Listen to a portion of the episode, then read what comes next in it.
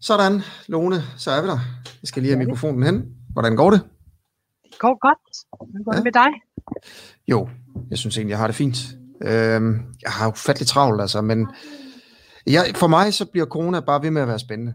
Og jeg mm. snakkede med en af mine venner i dag, som sagde, jamen er du ikke bare ved at være træt af det? Og det er jeg simpelthen bare ikke. Altså, det er, ligesom jeg er blevet en mand med en sag, ikke? Det er godt. ja, jeg har haft den her sag i 30 år, så jeg øh, ja. for mig... Prøv at se her, Lone. På en god måde. Åh, oh, kommer sgu har... Kai. Hej, Kai. Hallo. Hej, Kai. One second. Ja, ja, okay. Det er så sjovt. Kai, jeg er helt sikker på, at Kai ikke ved, at vi er live. Men Kai, han er en af Islands største øh, eksperter i coronavirus. Og øh, som du siger, øh, Lone, så er Island det nye sort. Det er det simpelthen. Alle, øh, alt, alt, hvad vi vil vide om den her pandemi, det kommer nu ud af Island, på grund af, at de tester så meget, og de øh, er cool på alle mulige måder i Island, og de ser på viruset genetisk og alt muligt, så det er, det er meget spændende med det der, vi skal høre i dag. Okay. Og så prøv at se her, Lone, hvad vi kan. Nej. Det her, det er lige nu i uh, presse, ja, hvad hedder det, statsministeriet. Mm. Og uh, det er fordi, at uh, Frederiksen har valgt at holde pressemøde lige præcis her kl. 16. Så jeg tænkte, vi lige kunne se med for at se, om der sker noget spændende. Man ved sådan inden for det første stykke tid, om, uh, om der ligesom er noget, noget stort nyt. Ikke? Hvad tror du, Kari vil sige til det? Det aner jeg ikke. Men hvorfor er de så sent på den? Hej Kai. How are you? How are you? How are you? Kai, we are watching at the press conference here. It's uh, live in Denmark. We just see the first two minutes to see if the Prime Minister has something uh, interesting and new to say. When has a Prime Minister ever had anything interesting to say? oh, we have a good one. we can't hear, Asger. Ah, you cannot hear it? No. Damn it. Uh, okay. Okay. You can't hear it. I thought this was brilliant, but it was a good idea. It was a good idea on paper. Whenever your prime minister cannot be heard, she looks a little bit brilliant, doesn't she? you are very skeptical towards the politicians, uh, Mr. No, Stefan. I'm not skeptical. I'm fairly realistic when it comes to politicians. Okay. Kai Stefansson, welcome. You are we are live now. Um, and thank you very much that you will participate. Um, and as our uh, viewers can can hear right now, this will be in English. Og jeg er ked af, at det kommer til at være på engelsk i dag, men, men sådan er det, og det, det er bare, fordi det bliver ekstra godt. Kai her er en fantastisk, uh, fantastisk gæst. Mr. Kai, this was just in Danish, I'm sorry very much. Yeah, I, um, will I, you I, introduce yourself? Will you introduce yourself, Mr. Stefansson? Uh, my name is Kauri Stefansson. I'm I'm a medical doctor and a geneticist, and I run a, a biotechnology company that is called Decode Genetics. Okay. And, and I, have been doing that for the past quarter of a century. Okay. So, and today we want to... I don't know to... if you know this, Asger, but this is a very world-famous operation that uh, has been going on for a lot of time. I had my eyes on Decode for many years. So okay. yes, I know it's cool. Why is it uh, world famous? Why? Why is it so famous? Oh, you see, we started to do genetics on a whole population before anyone else did. We started to gather a lot of information about the, health and diseases of people in Iceland, matching it with information on the genetics which has then subsequently become a model that people have been implementing all over the world. That is probably one of the main reasons. We have also found uh, mutations in genes that uh, contribute to an awful lot of diseases. So we have been fairly productive scientific operation for a long time. Yep. And since we were always a little bit ahead of the rest of the field, some of the things that we were doing were considered controversial as when we were doing them. Now everyone in the world is doing them, so they have ceased to be controversial and therefore do not catch quite as much attention today as they used to do. Okay, so you are a front I can tell runner. you, Edgar, from the uh, world of pandemiology, I worked with your colleague Magnus Gottfredsson for a long time, and uh, on on on the Spanish flu pandemic, for example, and we used the decode and the uh, Icelandic population data to look at the genetic risk factors. Like, how are you actually? Are some people more at risk for dying of pandemic flu than others? You did that with the data coming out of Iceland. Uh, let me correct you. You didn't do it with data coming from Iceland. We did it with data coming from Iceland, helping you guys to put it together. Okay, you see, Mr. Kai Stefansson, you are you are right. You are you are. I, I stand corrected. It was Magnus's study. You are right. It's a long time ago. You know, it, is, it is very important because we we are custodians of data. All right, we don't own any data and we cannot provide others access to the data, and we can only use the data in keeping with the permissions we get from the National Bioethics Committee. And therefore, it is not because I want to thump my chest over this. I just want to make uh, make it absolutely sure that people understand that we were not violating the laws. Okay. Oh, I was just trying to make the point that very cool research came out of Iceland that we couldn't have done anywhere else. The, and we is the big we of the pandemic world. Yeah, yeah, but but then you can imagine yourself. We have been working on on the pathogenesis of all kinds of diseases yes. for a quarter of a century in in, in at Decode. And ah. we have not just been using genetics, we have been using transcriptomics, we have been using proteomics, etc. And, and one of the things that you, when, when you begin to study a disease, the first thing you usually do is to, is to ask the question, what question has yet to be answered when it comes to this disease? And then all of a sudden today, uh, in, in our laps, falls a disease where every single question is unanswered. So in the middle of the famine, we have a feast, which is the opportunity to take all of the methods we have been working with and developing over the past 25 years to direct at a disease that is completely basically unknown.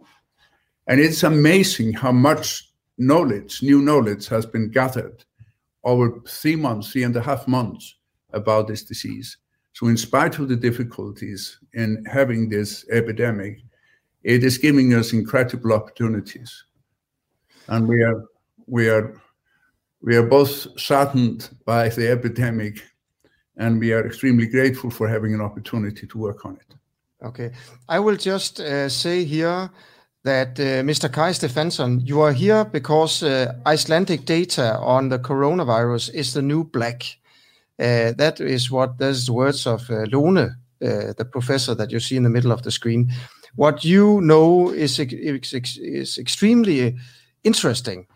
Uh, I hear. So we are looking forward that you will tell us this, and I, we want to hear your thoughts on what we are doing in Denmark, and. Um, just let me say to viewers right now, if something interesting is coming out of the press briefing with Mette Frederiksen, just write it in the commentary below, and then we, uh, we will say it to the rest uh, that that uh, that uh, looks uh, at this thing. So, Mr. Kai Stefansson. Let me just tell you the story of this epidemic in Iceland as I see it. I mean, it, it isn't until towards the end of December last year that the, the SARS-CoV-2 virus was basically discovered, or the, the disease that causes it. And in the very early January, it was it was isolated and sequenced. And in the beginning of January, or by the middle of January, the world was beginning to learn about an epidemic that was developing in China. But somehow the, the attempt to put it in the context of the healthcare in the various countries of the world, it, it really, really didn't happen except in Iceland. We started to screen for the virus in the 31st of January, and we screened for a whole month before we found the first patient. and then about 7, 7th of March, I was driving to work one day and I was listening to news on the radio from the epidemic in China and people were throwing around all kinds of numbers, for example, about the lethality of the virus, insisting that 3.4% of those who would get infected would die from the virus. And I couldn't understand how they could calculate this out without a denominator. They didn't know the, the distribution of the virus in the community. They were only aware of the virus in those who already were sick. and, and uh, or were at very high risk. So I proposed that we should screen in the population in general. And it took us about five days at Deco to set up a lab that could have a high throughput screening using a PCR method. And we turned our clinic into basically a sample collection site for people coming for screening. And, and mind you, the healthcare system continued to screen the people at high risk, people who were already with signs and symptoms, and uh, those who were in contact with them. We started to screen in the beginning by offering everyone a test for free if they would come to our station. And uh, subsequently, we uh, also recruited some random sample from the population. And what is interesting is that we not only screened for the disease, for the presence of the virus, we also sequenced the virus from every single person diagnosed. And when you look at the, the, the virus, this uh, coronavirus number two or SARS coronavirus number two, it has a relatively low mutation rate. But it has infected so many people in the world that it has had an enormous opportunity to mutate. And what it does, of course, is, is, is that it mutates wherever it goes. So gradually, uh, there is a there is a barcode or a signature or mutations that characterize specific parts of the world. For example, there is a there is a string of mutations or string of variants that we call a haplotype that is fairly characteristic for Austria, another for Italy, a third for England, a fourth for the west coast of, of the United States, etc. And, and what this barcode does for us, when, you, when we sequence every single one who is diagnosed in Iceland, is that it allows to us to determine the country of origin of the infection in every individual in the country. And what is more, it allows us to track the virus as it is spreading in society. Because let's say if Peter uh, gets infected and he has been in contact with John and Mary, both of whom are infected, we can determine whether he got infected by John or Mary by sequencing the virus from all three of them. And, and in the beginning, uh, the first cases coming to Iceland were coming from ski vacations in the Alps, either in Italy or, or Austria. And the authorities were very focused on containing the spread of the infection from these early carriers of the, of the infection into the country. But it's interesting, in the very beginning, almost all of the cases that were found by the healthcare system that was focusing on people coming from this region, almost all of them had these haplotypes that characterize Italy and Austria. But when we started our population screening, the, the outcome was totally different. A large percentage of the ones we found through the population screening came, for example, from England, right, or from Great Britain. So it's absolutely clear that the spread of the virus in Great Britain was much greater in the early days than the people there realized. But, but what the authorities in Iceland did, and, and did it in a very effective way, to the extent that I can state with certainty that we have the epidemic under certain control in Iceland. The, the number of cases that are new cases that are diagnosed each day are far fewer than the one that are declared short, etc and actually the spread of the disease in the population in general has been decreasing. It has been decreasing, you know, by what well, we can say that the infectivity of the uh, virus in the community since the 13th of March has been decreasing about 2% a day. But what, what we have done fairly effectively in Iceland, or the authorities have done fairly effectively, is to put every single one diagnosed in isolation and tracking the contact. And that is the key, tracking the contact of, of those infected and putting them in quarantine. And we have we have not taken any sort of draconian measures. We have been so fortunate that the government of Iceland has left this completely in the hand of the specialists, of the public health authorities. For example, we didn't shut the borders of our country which uh, I'm, I was saddened to learn that the Danes did, you know, that the politicians to de decided to do that in spite of pushed back by the public health authorities. We have kept the elementary school and, and, uh, and the childcare centers open. We have put a ban on, on gathering of more than 20 people. We have kept the stores open. We have encouraged people to work from home and keep a social distance of two meters. And, and, and our outcome, the outcome out of, of all of these is that we seem to have we seem to have the, the, the epidemic under a fairly fairly good control, and we are seeing the cases becoming fewer and fewer. And they, and can I can I can I ask you something here? Because yeah. what you're saying right now, we have the same debate in Denmark. Should we do this?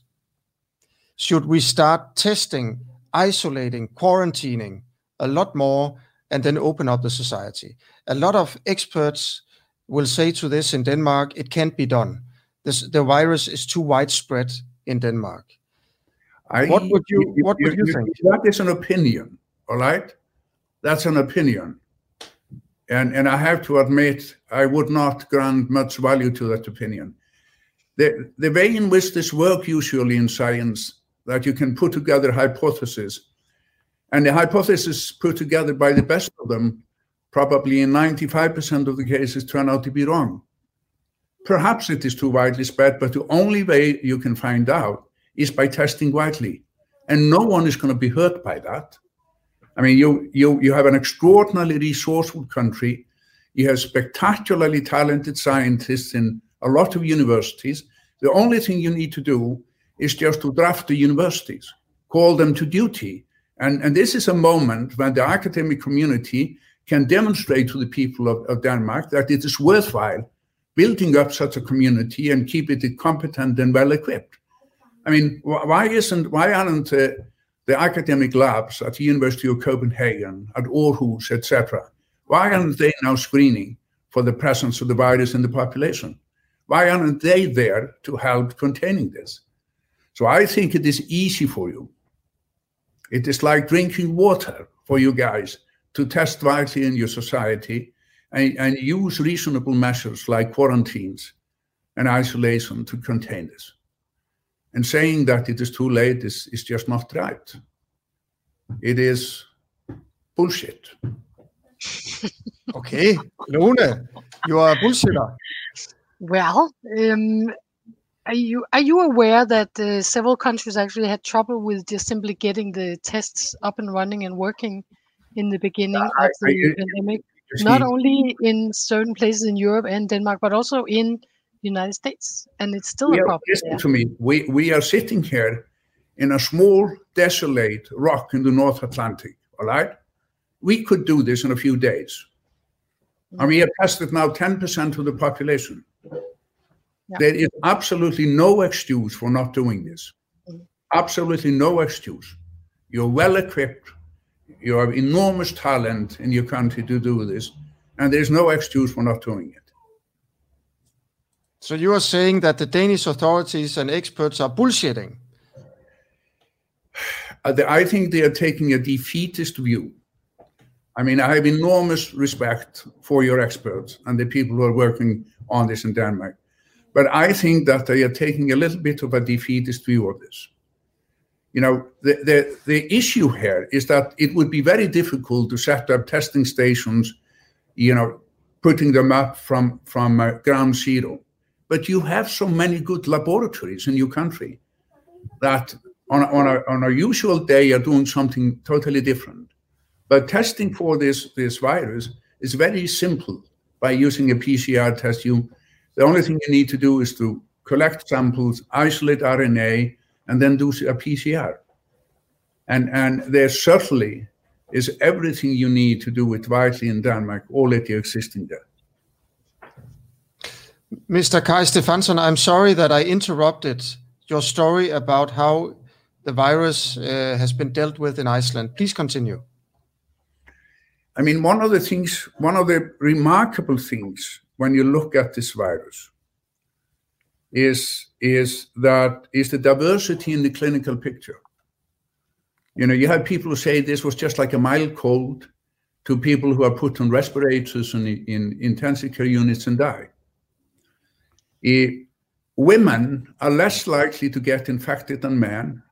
And if they get infected, their disease is not as severe as the disease of men. Children are less likely to get infected, and if they get infected, their disease is milder than in men. And the big question is what is it that generates this enormous clinical diversity? And, and when you think about that, there are, of course, many, many possibilities. One of them is that the virus, even though the mutation rate is low, I mean, we are publishing paper in the New England Journal of Medicine this, this evening and there we describe 528 mutations in the virus. 393 of them have only been have not been described outside of Iceland. And these are mutations that affect, for example, the, the spike protein, the protein that is critical for the entry of the virus into the cells of the body. And one possibility is that this enormous sequence diversity in the virus is yielding several strains of the virus that have different, you know, that cause different disease with different severity. That is certainly a possibility, although I want to emphasize there is not a shred of evidence in support of that hypothesis. The second one is that this is due to the genetics of the patients, that we may have different in our genetic susceptibility for the virus. Again, there is not a shred of evidence in support of this, but we, together with our people all over the world and collaborating, for example, with people in Denmark and in Finland, looking at this, both of these possibilities.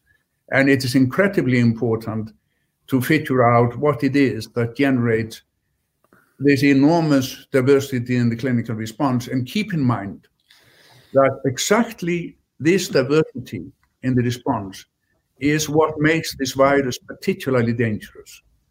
Because if you, if you take viruses in general, when they mutate, it serves, it, it is, there is a positive selection for increased infectivity and, and less virulence. So, so it serves the survival of the virus that it becomes more, uh, that, uh, that the infectivity increases, but the disease it causes becomes milder. All right. So, so there is a, you have a, you, you can always be optimistic that when the virus is mutating, it will eventually find some sort of a balance where it spreads more widely and causes a less serious disease. But this virus has found a way around this, you know. In most people, it causes relatively mild disease, so it can spread widely. But then there is this subpopulation that is so vulnerable that it kills. So in that sense, it is it is pretty scary. We have we have seen uh, individuals who are heteroplasmic for the virus individuals who have a virus with and virus without a mutation. And in one such instance, we have found that the, the people who get, catch the disease from that person only contain the virus with a mutation, which is most likely due to coincidence, but could mean that a mutated virus is more infectious than a non-mutated virus. Just to give an example of, of how our exploration of the of the structure of the virus is beginning to generate hypotheses uh, that we are eager to test. Okay. Okay, so uh, you, this is a lot of. Okay, Lone, yeah, sorry. Yeah, I was wondering if you would say something about this severity of the disease. You are one of the few countries that have tested at the population level. Um, I hear you're also going to test random aspects of the population yeah. instead of people who come with their symptoms. What is your feeling about what's the risk of getting in intensive care based on Icelandic data? What's the risk of mortality amongst those infected? There are about 1,711 diagnosed cases in Iceland. Mm-hmm. Um, if, if you take the if you take the population distribution into it one once that the projected cases on the basis of our our um, our population screen, it looks like the the the lethality of this is somewhere around 0.4 percent. Yeah. I just wanted to to say how uh, how important that is compared to when we hear, for example, the uh, reports that if we don't do a lot of things, we get like one in 20 people will, end up with very severe illness. That's the information we have gotten from the WHO on C-SPAN, for example.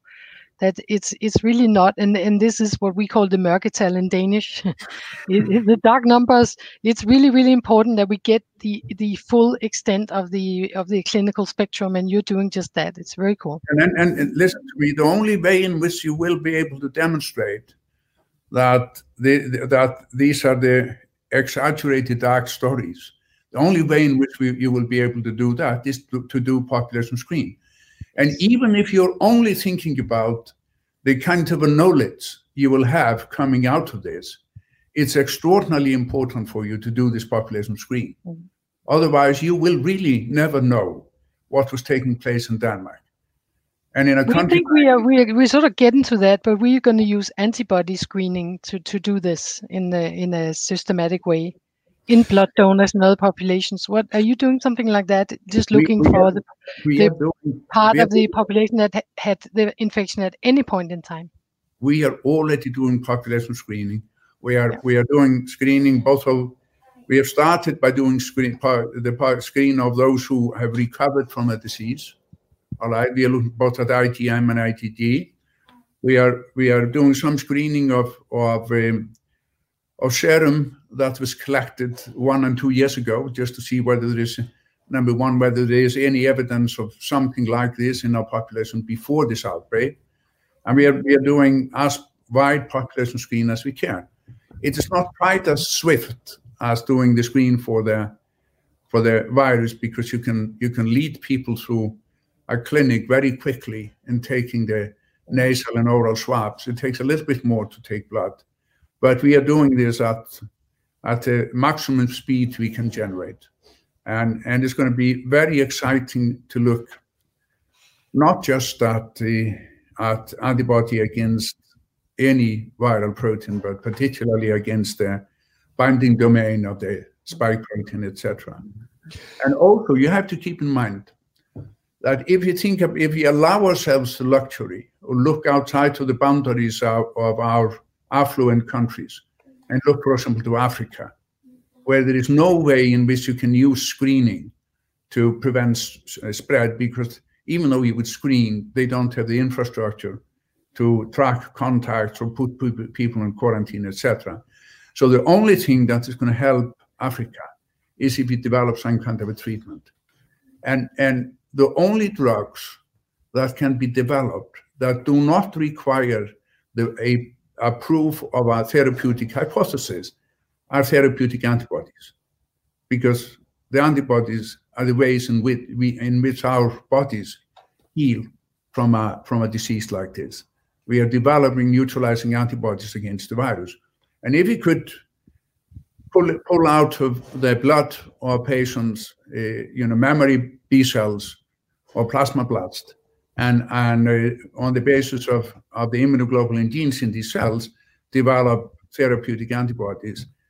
That would be the only way in which we can really help Africa. And we are we are already in in collaboration with people in America mm.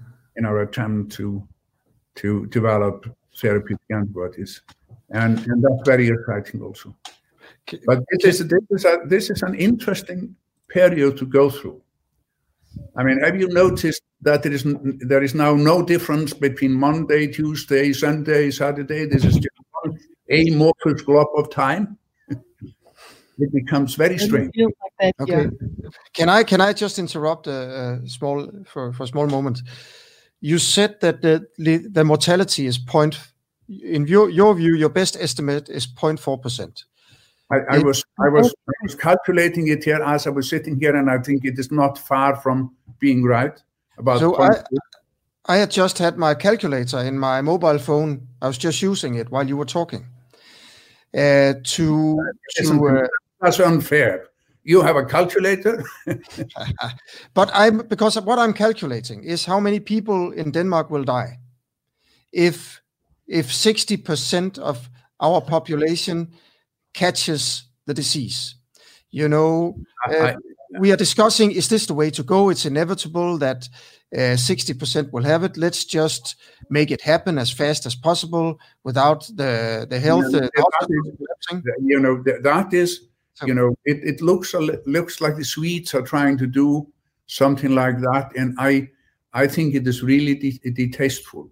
The way in which you can do this, you can. The, the, it's the question of how to generate herd immunity. All right and yeah. you do not do it by considering everybody equal. There are groups in society that are particularly susceptible that need to be protected with everything you have until this, this uh, epidemic goes over. Because there is, as I said before, there's a tremendous diversity in the clinical response. And uh, in the elderly and those who have pre existing diseases, are particularly susceptible, and we have to find a way to protect them. Yeah, but the number here that I get on my calculator is this. Death, yeah. This is the amount of Danish dead people if the uh, mortality is what you say it is, and if we reach an infection of uh, six, uh, 60%. You are not going to have 60% of the people uh, get infected in, in this epidemic. Why not? Because you are taking some measure to contain the disease. And, and uh, I'm sure that even though you, even the results are not screaming at you at this moment, I'm sure that this is going to have significant effect. Right? But I think it would be extremely important for Danish society to, to do some population screening it should not have to be expensive. It should not take a long time. You have the talent there in your universities. And you should simply tell them it's going to be much easier for you to convince the Danish people to support ac- academic research better than they do today. If they can show when something like this happens, they can step up to the plate and help. Well, okay. just to comment on that, I mean, in Denmark, we have uh, um, only one thing that is has uh, consistently been tested and that we can lean on is really the amount of people who get hospitalized with a with a lab confirmed coronavirus, and that's the only thing we can look at. We have never, in any at any point in this epidemic, tested systematically in people who had fever and cough, for example, or anything like that. Jesus, you see. it, I, it, it, you see, Iceland was a colony to Denmark for 500 years. No, it's a lot to me to express sympathy for the Danes, but I'm trying to do it now. I'm just yeah. joking. I love you guys. Uh, okay. But may I just ask you one thing? When I was reading, uh, trying to, I mean, it's it's of course easier to control an epidemic disease on an island than in a in a country like Denmark, uh, and also in a smaller island will be easier than a bigger island. So there's some of that. But what do you actually do with the people who fly into Iceland? Do you quarantine them in 14 days, regardless of test results, or without testing? Is that right? Uh, I, I want to correct you on another thing. Uh, you have, listen to me, we are relatively few of us. So it takes relatively little to control this in Iceland. But we have very little resources com- compared to what you have. And it is there is theoretically no more difficult to control this in Denmark than it is in Iceland. You only need to do the right things. You need to do the screen. You need to do the contact tracking, and you need to use quarantine. And you haven't done it. That's what. And and uh, yes, when people come to Iceland now, be the Icelanders or anyone else, they are put in quarantine for 14 days. And the reason for that is it, the reason has been that you cannot you cannot trust the test when they're coming into the country because they may be very very early on in the in the infection. But there are there are all kinds of other things that uh, that make me concerned. You know the the way in which the international guidelines in the use of these tests are doesn't make a complete sense. And, and I'm not going to go into the details of it, but we, we need to re-examine the way in which the tests are, are done based on results that we have. And we are, we are rigorously analyzing it now. And we, we, the, the fact of the matter is that the, the criteria for positivity are too tight. On a, they, they, in the PCR, they use three probes, and two of them have to be pos positive in less than uh, 37 cycles, all right? And actually, those who are positive just with, one probe, they, are infected. We, have data to show that. Because we have tested now on the east coast of Iceland, and we have tested 2,000 people, and there is no one infected. And in that region, there are no ambiguous tests. There are no tests that come up positive with one probe. All right? And we have shown that there is a linear correlation between the number of tests that come out positive in a region and the number of those who are ambiguous. There are direct, you know, there's a almost complete correlation between it. So, so that means that we will have to re-examine the test results coming out of, of, uh, of the PCR-based diagnostics.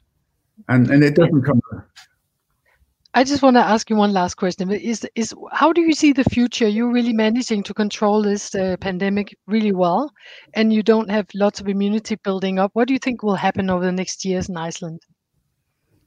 you see, I have difficult enough time figuring out what's going to happen today, and you're asking about the future.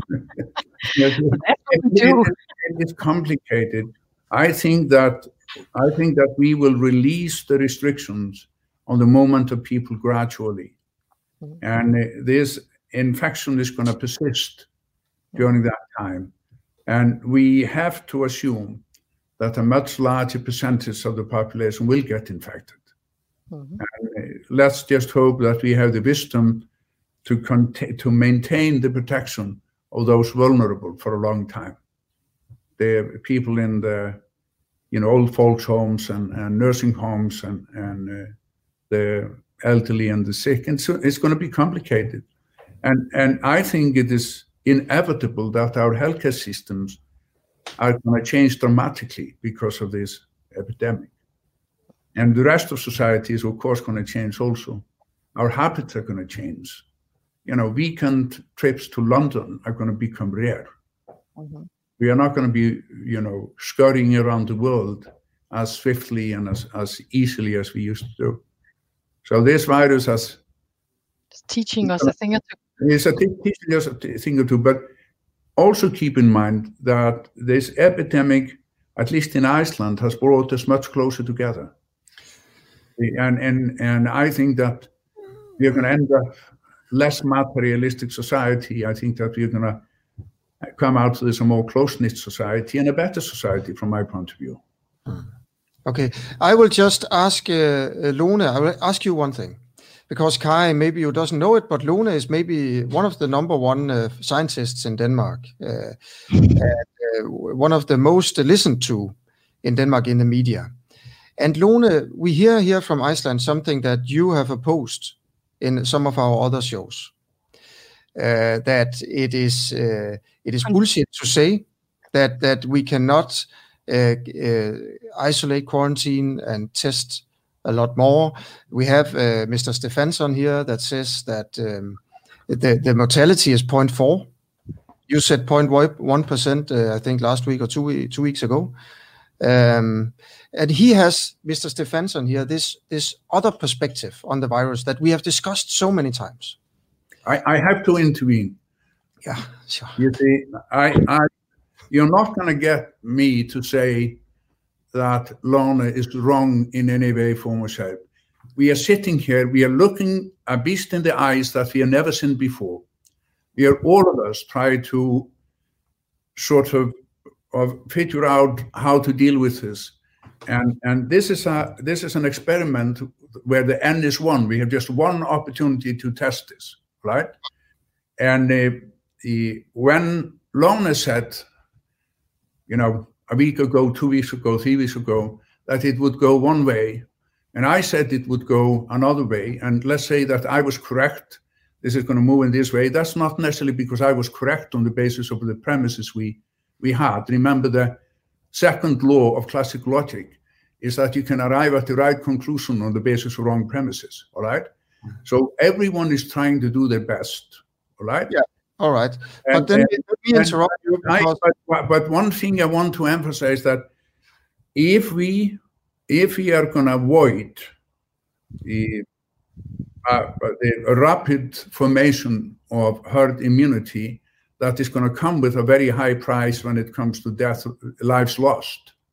If you're going to avoid that, there's no question that if we can get, you know, R0 below two, if we can get it below one, meaning that each person infected is going to infect less than, on average, less than one person, then we have at least achieved a state where this infection is going to decrease slowly in our society. And I think that's very important. We have no, but let, let me just interrupt. No, I'm sorry, but I just want to make this point. I want because we need to we have we need to choose a direction in society what to do. Mm. Will do we choose the, the direction uh, that that Lone has argued to do before? Step on the speeder a little bit to get more people infected because we need to reach sixty percent, or do we take your approach, Mr. Stefansson? And I know that this is a learning process and and all that, but maybe you know I just want to know, and I think all the viewers would like to know what should we do? Which strategy should we take here? So I'm I, asking Lone. Lone is Mr. Stefansson right or wrong? And and if you mean that he is wrong, in where is he wrong? Well, I, I think that this this strategy is beautifully applied in Iceland, and it's it's it requires a lot of testing, and it requires a a small population and it requires and and not a huge amount of people traveling in every day because where are you going to put all these people if they have to be in quarantine i think that the the i think the difference in our thinking maybe is that i'm thinking there's a spectrum of pandemic threats. There are the sars and ebola like threats in which you can you can track and, and contain. We've seen that in 2003 and 2014. This can be done. Um, but this particular virus here reminds me more of all the influenza pandemics we've ever seen. And, and nobody would try this strategy on that one for, for because for the reason that we have to get to the other side of it. In my optic, it doesn't stop before, say, 50% of everybody has gotten the immunity. Otherwise, you'd have to keep on doing these things over and over again every year. And this is my question to you: Where do you see the end game here? Is it is like a, a, a band aid you're trying to pull off? Should you do it fast or slow or super slow, as in Iceland? There, there is a fundamental flaw in your logic, all right? And, and, and the flaw, you know, the flaw lies in the fact that the population is is there's an enormous diversity in the way in which the population responds to the virus. When you when you're saying we are just going to uh, try to achieve this herd immunity quickly, the rest of it just doesn't make much sense. Is simply by accepting that you're to let a very large number of old people and people who have underlying diseases die.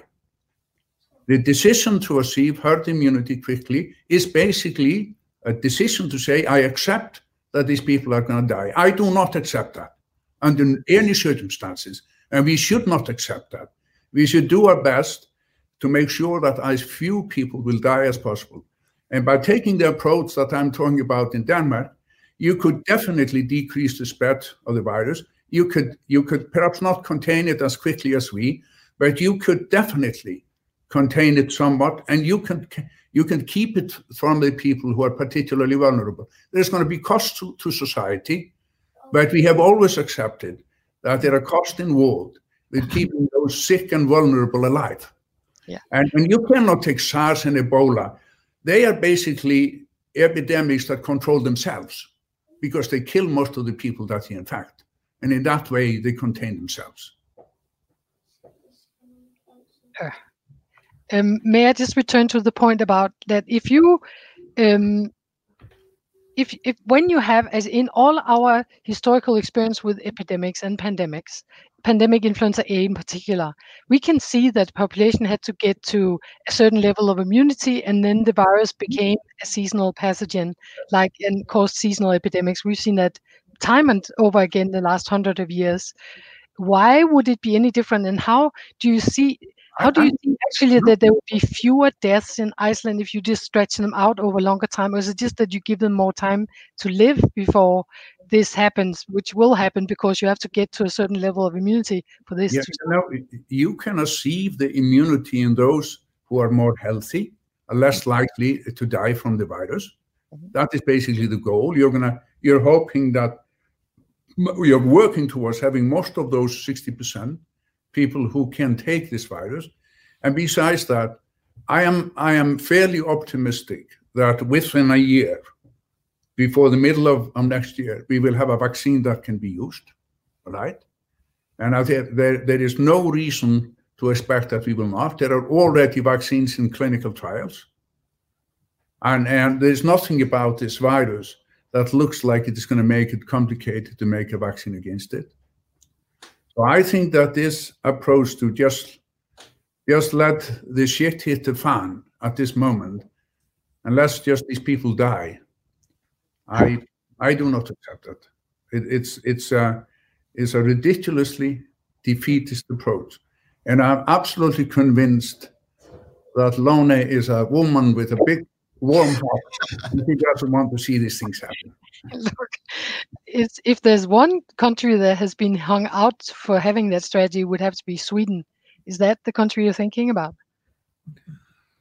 Uh, you see, You, you Yeah, have to talk this about Denmark, listen. not defend what we've done here anything. Maybe Yeah, I am. But we I- managed to, by all the things that we've done, which has cost the economy uh, and and everything we had, and and old people's happiness and loneliness and what have you, we have managed to get this R not down to 0.7 or something like that.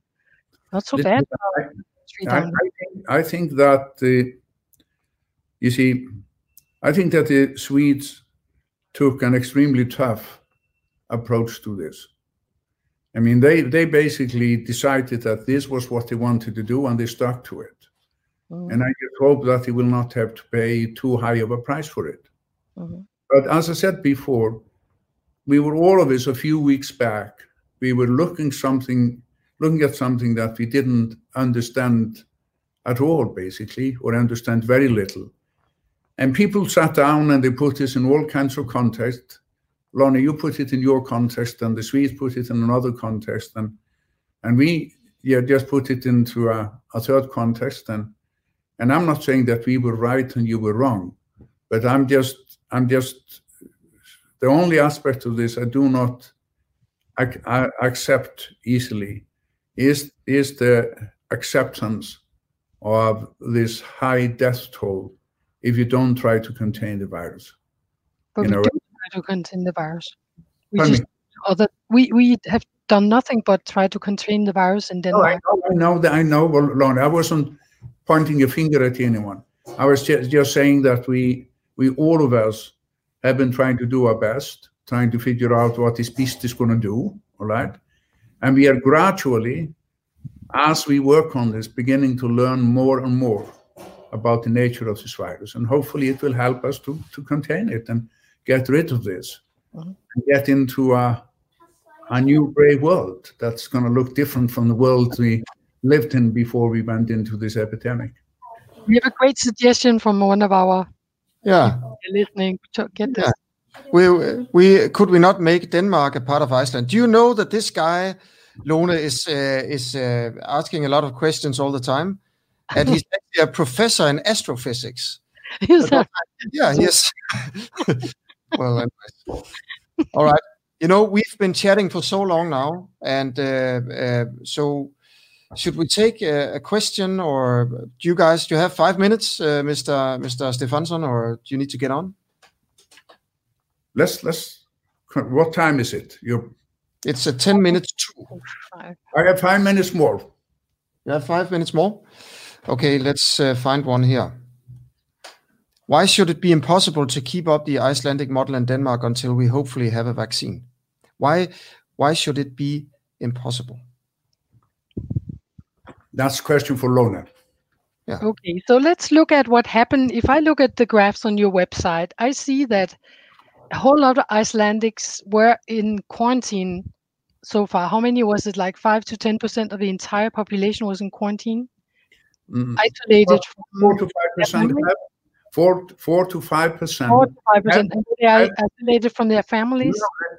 Four to five percent have at one point in time or another been in quarantine. All right. Alone or in with their families. That is, we are counting all of them. We are not just counting the families, but if you count the numbers, it has made up to four percent of the population. If you add it all up together, yes. Right. And so what? So, okay, so my next question is what what what happens? What really bothers me most about that that strategy is that so many people have asymptomatic disease or mild disease. How are you going to catch them? Just as contacts of the known cases that have symptoms, or how do you go about that? How do you catch the people who are asymptomatic? You do it by doing population screen. All right. But you only screen 10%, so you so far missed potentially 90% of the cases if you if there's just random. I, I, that's absolutely correct. But the way in which this works is that it that it this this um, uh, the the affected the infected individuals are, do not have a random distribution in society. When you catch one and you take the contact, you get a, a, a fairly large number of individuals because these are uncontained individuals so the R zero is usually far above two. So, so this is this is a fairly effective way in finding the pockets of infected because that's how you find them. They they they're usually a group of people, and and um, we actually in the paper we are uh, that will be published this afternoon or, or this evening. It has, for example, a picture where we where we are matching the haplotypes that we that come out of the sequencing with the contact tracing, which shows that that this the spread to the virus is in, in fairly tight group of people. So by doing the population screen, you're going to find a lot of individuals who are infected. Okay, uh, Mr. Mr. Uh, Kari, there's a question here from Jens, and he's absolutely. This is a difference between Denmark and Iceland. Jens says there are tens of thousands crossing the Danish border to Sweden and Germany to work. How can you handle that in the Icelandic model? Yeah, this it, you know we have a, I mean, we have a, an airport through which seven million people come each year. We have we of course we're going to have significant problem with that when we come out to this, and this is of course if if you're gonna if you're gonna do this, you will have to be fairly focused, or you have to be fairly energetic in screening people, even the people who are going back and forth. And you have to have your public health authorities being aware of the, this crossing of the border to Germany, where these people are going and how the how the state is and or how the the distribution of the virus is in the places where they go to work. There is no cheating on that. Mm. I mean, the fact that they are crossing the border for work requires that you be more vigilant, spend more energy on monitoring these people. I mean, we are going to bring our people at deCODE to work fairly early on, but we are going to do it by screening them every week.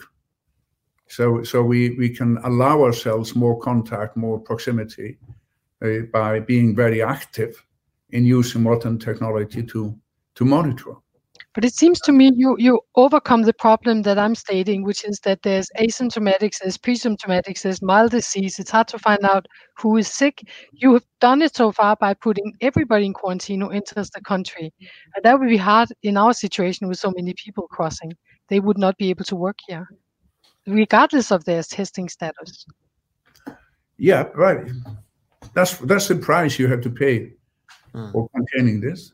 I mean, you're not going to go back if if you're going to contain this in any way, form, or shape. You're not going to come back to exactly the same pattern of living as we had before the epidemic. They okay. simply, but I now I have to, I have to go to uh, yeah yeah we, yeah to attend to some other things. It has been a pleasure to talk to people up, sitting in the former capital of, of Iceland. yeah. and we salute the, the colony, and we will uh, we'll get you back someday. Thank you. Thank you. Okay. Goodbye. Okay. Lone, tak for i dag. Det tog alt for lang tid. Hold ja, kæft. det gjorde det. Det var virkelig spændende, mand. Var det ikke? Jo, jo. Det var det. Føler stadig, at jeg ikke forstår, hvad deres endgame er, men det er måske meget mig. Ja, ja man siger jo, at, at, at, at han regner jo lidt med, at vaccinen kommer om et år, siger Ja, han. det er rigtigt. Det kunne man jo sige. Altså, Hvis man, der er ikke er imod på, man, bliver, man får sygdom, eller man venter til man har en vaccine om hvad, 18 måneder eller sådan noget. Ja. Ja. Okay, Lone, have det Ja. rigtig godt. I Ikke? Og, ja, okay, vi ses. Hej.